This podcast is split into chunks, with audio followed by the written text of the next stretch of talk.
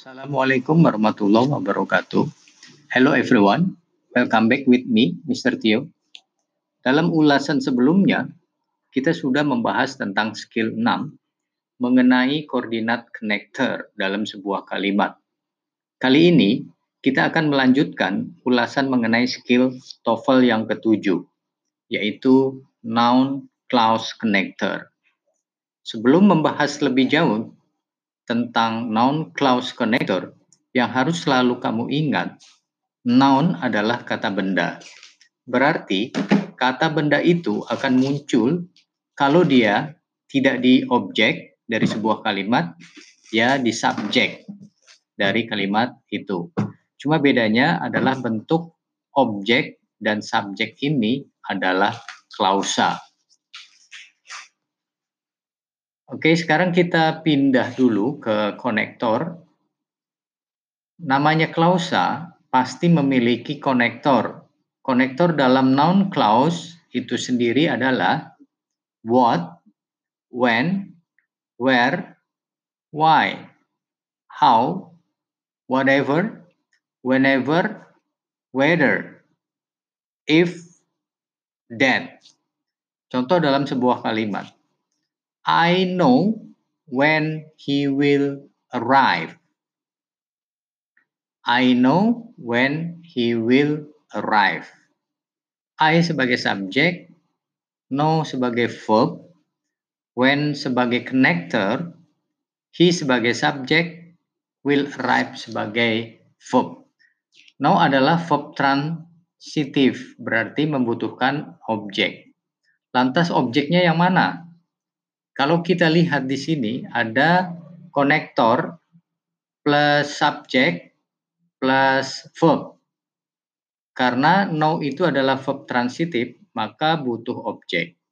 Objeknya berbentuk clause, maka disebut noun clause.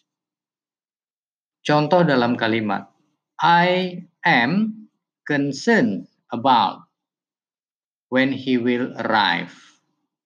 I sebagai subjek, am concerned sebagai verb, about preposition, when sebagai konektor, he sebagai subjek, will arrive sebagai verb.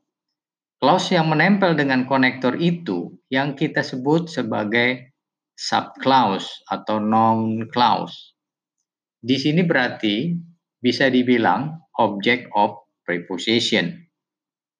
Contoh lainnya, when he will arrive is not important. When sebagai konektor, he sebagai subjek, will arrive sebagai verb, dan is sebagai verb. Clause ini subjek dari kalimat noun clause. Noun sama dengan kata benda, bisa berupa objek ya apabila letaknya itu di belakang kalimat atau sebagai subjek apabila ada di depan kalimat. Contoh noun sebagai objek. I know what you did. I know what you did. Objeknya bentuknya clause. Oke. Okay.